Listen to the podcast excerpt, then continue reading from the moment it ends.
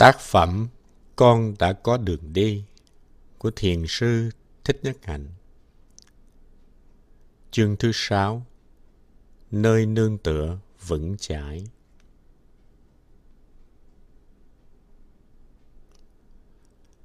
Mỗi khi trở về sau một chuyến đi dài mệt nhọc, vừa mở cửa bước vào nhà là chúng ta lập tức thấy khỏe nhẹ, thoải mái ngay. Cũng như sau một ngày làm việc, phải đối phó với những biến cố, những khó khăn của đời sống hàng ngày. Khi được về nhà, được ngồi hoặc là nằm nghỉ trong căn phòng của mình, ta thấy rất dễ chịu và căn phòng đó thật quen thuộc, ấm áp. Thực tập trở về hải đảo tự thân cũng giống như vậy. Trong ta có sẵn một vùng rất êm ấm, an ninh, mỗi khi ta nương theo hơi thở để trở về vùng đất đó, thì ta cảm thấy rất bình an, thấy mình được che chở. Cái đó gọi là hải đảo tự thân. Trước khi đức thế tôn nhập diệt, ngài cũng có dạy về điều này, nương tựa hải đảo tự thân. Quê hương bình yên, êm ấm ấy vốn đã có sẵn ở trong tâm của ta rồi. Mỗi khi muốn trở về, ta không cần tốn tiền và mất thời gian đi máy bay hay là tàu hỏa, mà chỉ cần nương vào hơi thở có ý thức là chúng ta lập tức chạm chân tới miền đất an lành đó. Và quê hương ấy, căn nhà an toàn ấy, đi đâu ta cũng mang theo. Tại vì cái hải đảo tự thân đó không nằm ở không gian hay ở thời gian ngoài kia, mà nó nằm ở trong tâm của ta. Đức Thế Tôn dạy chúng ta phải thường xuyên trở về với hải đảo tự thân của mình. Khi mở những cánh cửa giác quan thì chúng ta tiếp xúc với những cái thấy, cái nghe, cái xúc chạm từ bên ngoài. Những pháp trần này như những luồng gió thổi vào căn nhà của ta, nó làm xáo trộn tâm ta cho nên khi trở về, chúng ta phải đóng bớt những cánh cửa giác quan lại.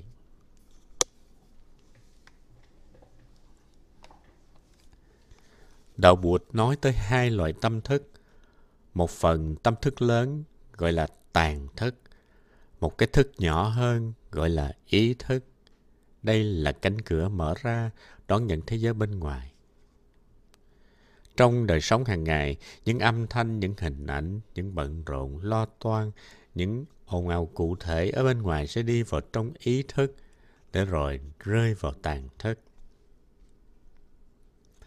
Nếu những ngọn gió đó mang nhiều ô nhiễm mà cứ ồ ạt thổi vào những cánh cửa giác quan của ta thì sẽ làm cho ta mệt mỏi. Những lúc ấy ta nên đóng cửa lại, ở yên trong ngôi nhà của mình duy trì hơi thở vào, ra có ý thức trong khoảng vài phút thì tâm sẽ bình an trở lại. Đối với người biết thực tập thì chỉ cần một hai phút là lấy lại được trạng thái cân bằng. Mỗi khi lên giường, tắt đèn đi ngủ, ta nằm nghiêng trong tư thế sư tử tọa.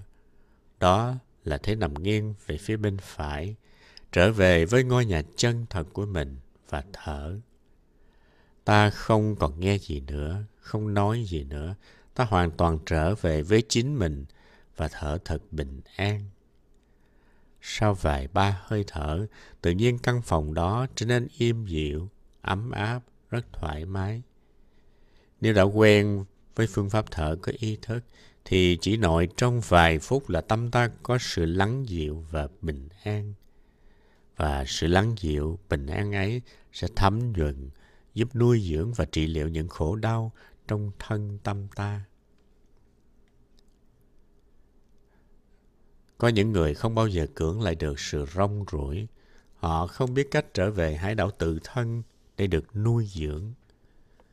Chúng ta là những người có rất nhiều phước đức cho nên đã may mắn biết tới phương pháp theo dõi hơi thở để trở về hải đảo tự thân.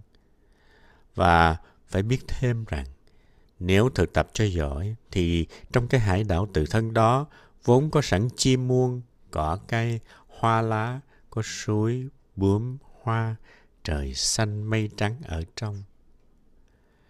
Ban đầu ta nghĩ chỉ có thế giới bên ngoài mới có mặt trời, mới có hoa lá cỏ cây. Nhưng kỳ thực, ở trong này cũng có. Và có khi nó còn đẹp hơn cả ở bên ngoài nữa. Chúng ta từng đi qua những giấc mơ, trong đó có những hình ảnh, những âm thanh còn đẹp hơn bên ngoài. Vì vậy, ở trong thế giới này cũng có thể có trời xanh, mây trắng. Và tất cả những cái đó đều là những hạt giống mà ta đã gieo. Nay nó trở về và biểu hiện lên bề mặt ý thức. Mây và nắng không hẳn chỉ ở ngoài, mây và nắng nằm cả ở bên trong.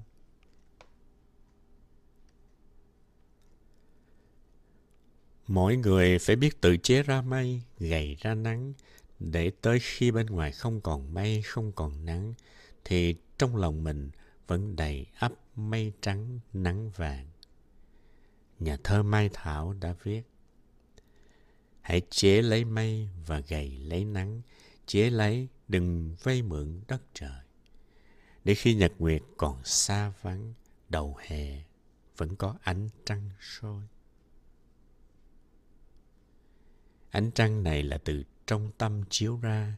Hàng ngày mỗi khi ta thực tập thiền hành, thiền tọa, mỗi khi tiếp xúc được với những màu nhiệm như nụ hoa, đám mây, giọt nắng, bầu trời xanh, thì tất cả những cái đó đều đi vào tàn thức của ta và trở thành của để dành của ta.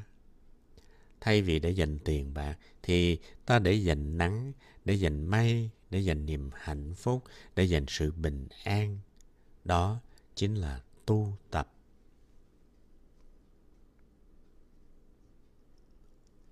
Chăm sóc hải đảo tự thân.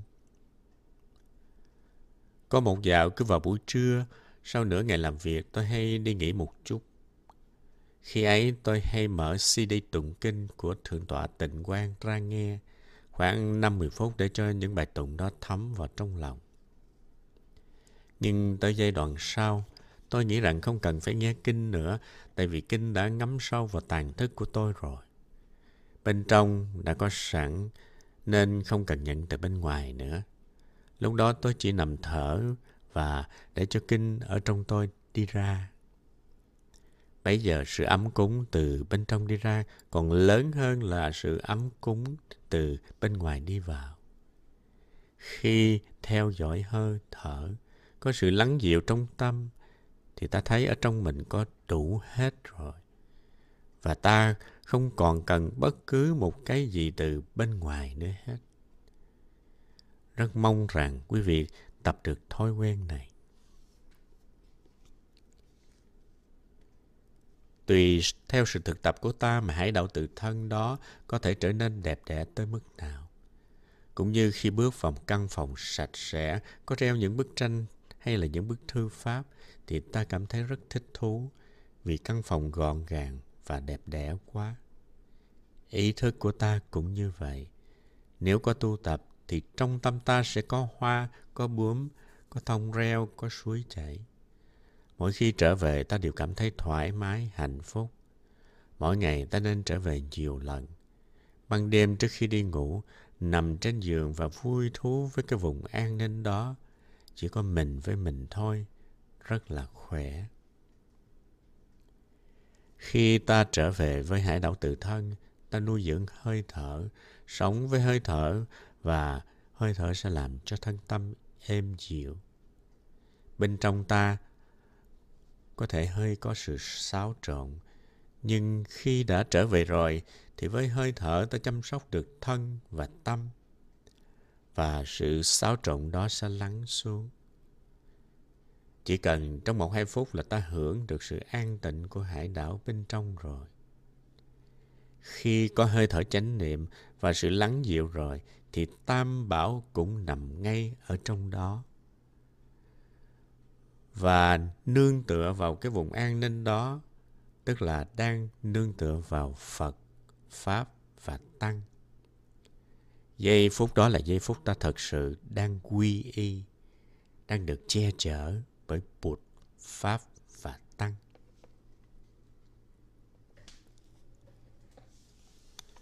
Quy y không phải là chấp tay lại và chỉ đọc ba câu con về nương tựa bụt, pháp, tăng.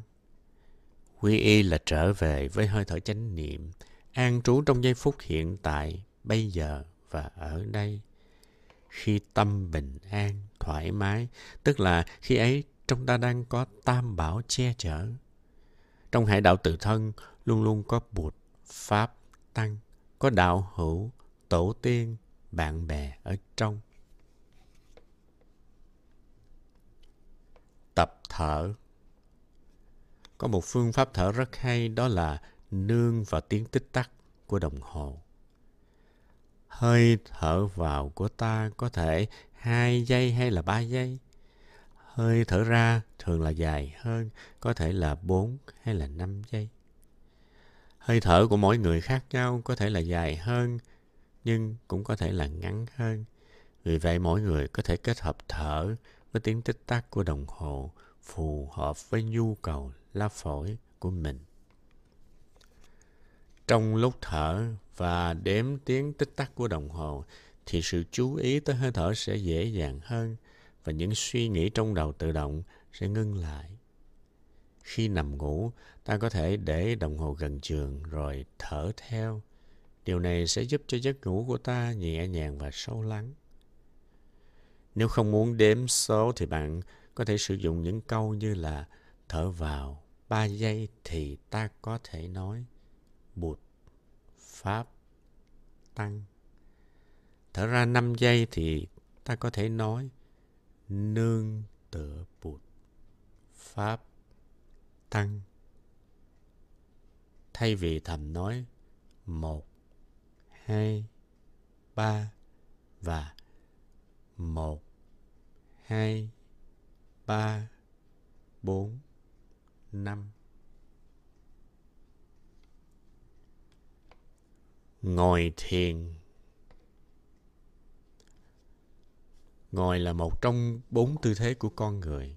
Đi, đứng, nằm, ngồi. Gọi là tứ uy nghi. Ai trong chúng ta cũng muốn mình ngồi thật đẹp, ngồi thật hạnh phúc. Vì vậy mỗi người cần phải tìm ra cái thế ngồi mà mình cảm thấy vững chãi, hạnh phúc nhất. Khi đã tìm được một thế ngồi thích hợp thì ta mới có thể ngồi lâu được. Ta có thể ngồi được nửa giờ, 45 phút, 1 giờ hoặc có thể là 1 giờ rưỡi. Điều này tùy theo khả năng của mỗi người. Khi ngồi thiền, chúng ta thường hay ngồi trong tư thế kiết già. Đó là thế ngồi vững chãi nhất. Nếu không ngồi được kiết già thì ta có thể ngồi bán già hoặc tìm một thế ngồi nào thích hợp với mình. Như ta có thể ngồi trên một chiếc ghế buông hai chân chạm đất. Tư thế nào cũng được. Miễn sao ngồi cho thật vững chãi, thật thoải mái, dễ chịu là được. Tập ngồi thiền trước hết phải học cách dừng lại. Đầu tiên là dừng lại những hoạt động của thân, kế đến là dừng lại những hoạt động của tâm. Trong khi ngồi thiền, trước hết ta để ý tới hơi thở. Thở vào ta có thể nói, con mời bụt thở bằng phổi của con. Vừa mời xong thì lập tức buộc sử dụng phổi của ta để thở liền. Trong khi thở như vậy, cơ thể của ta rất buông thư và ta nếm được pháp lạc. Chỉ khi nào ngồi thiền mà có pháp lạc, thì khi ấy ta biết rằng ta đang thở đúng. Còn ngồi thiền mà không có pháp lạc tức là ta đang thở sai rồi đó. Có thể là lúc ấy bạn đang cố gắng quá nhiều, dụng công quá nhiều, nên bạn cảm thấy cả thân lẫn tâm mình nó bị căng thẳng. Thở chứ có làm gì đâu mà phải dụng công. Tiếp theo, ta mở bụt ngồi bằng cái lưng của mình.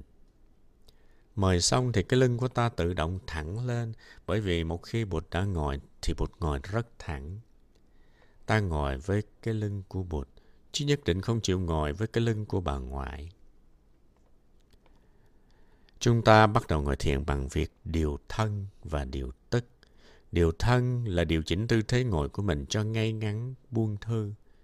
Đầu không cúi xuống quá, cũng không ngước lên, thân buông thư thật thoải mái. Điều tức là điều hòa hơi thở.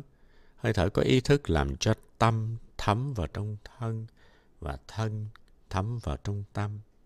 Khi thân tâm đã nhắc như, đã buông thư rồi, thì trong người sẽ khỏe nhẹ, dễ chịu.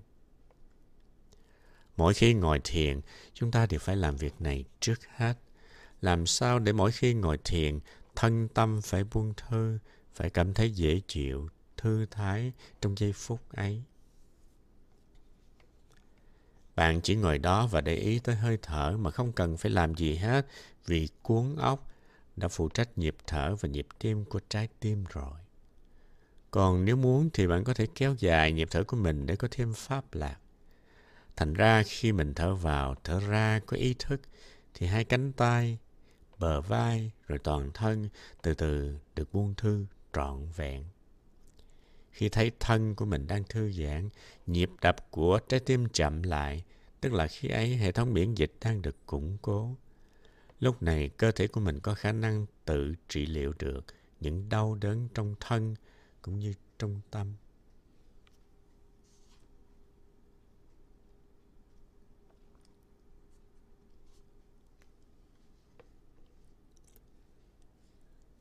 Thiền hành khi đi thiền hành, bạn cũng có thể đếm bước chân của mình. Nếu thở vào, bước ba bước, thì bạn thầm đếm một, hai, ba. Thở ra bước năm bước thì bạn thầm nói một, hai, ba, bốn, năm. Theo dõi hơi thở và điểm bước chân khiến cho cái đầu nó ngưng suy nghĩ. Khi những lao sao trong tâm lắng xuống thì sự chú tâm vào bước chân sẽ sâu sắc hơn và mình nếm được bình an. Nếu đi mình như đi chơi, mỗi bước chân đều có thảnh thơi an lạc, không bước vội vàng, hối hả, thì trong khi đi như vậy, sự trị liệu sẽ xảy ra cho thân và tâm. Cho nên mỗi hơi thở, mỗi bước chân đều là trị liệu hết. Là người thiền giả, ta phải biết lợi dụng bước chân, hơi thở để tự trị liệu. Thiền tọa giúp trị lành những căn bệnh mà thiền hành cũng có khả năng điều trị tương tự. Đoạn đường từ bãi đậu xe cho tới siêu thị là một cơ hội cho ta thực tập thiền hành. Từ phòng khách tới nhà bếp cũng là một cơ hội. Hàng ngày chúng ta có rất nhiều cơ hội để đi thiền hành. Mỗi bước chân có ý thức đều là những bước chân thiền hành, đều là công phu tu tập.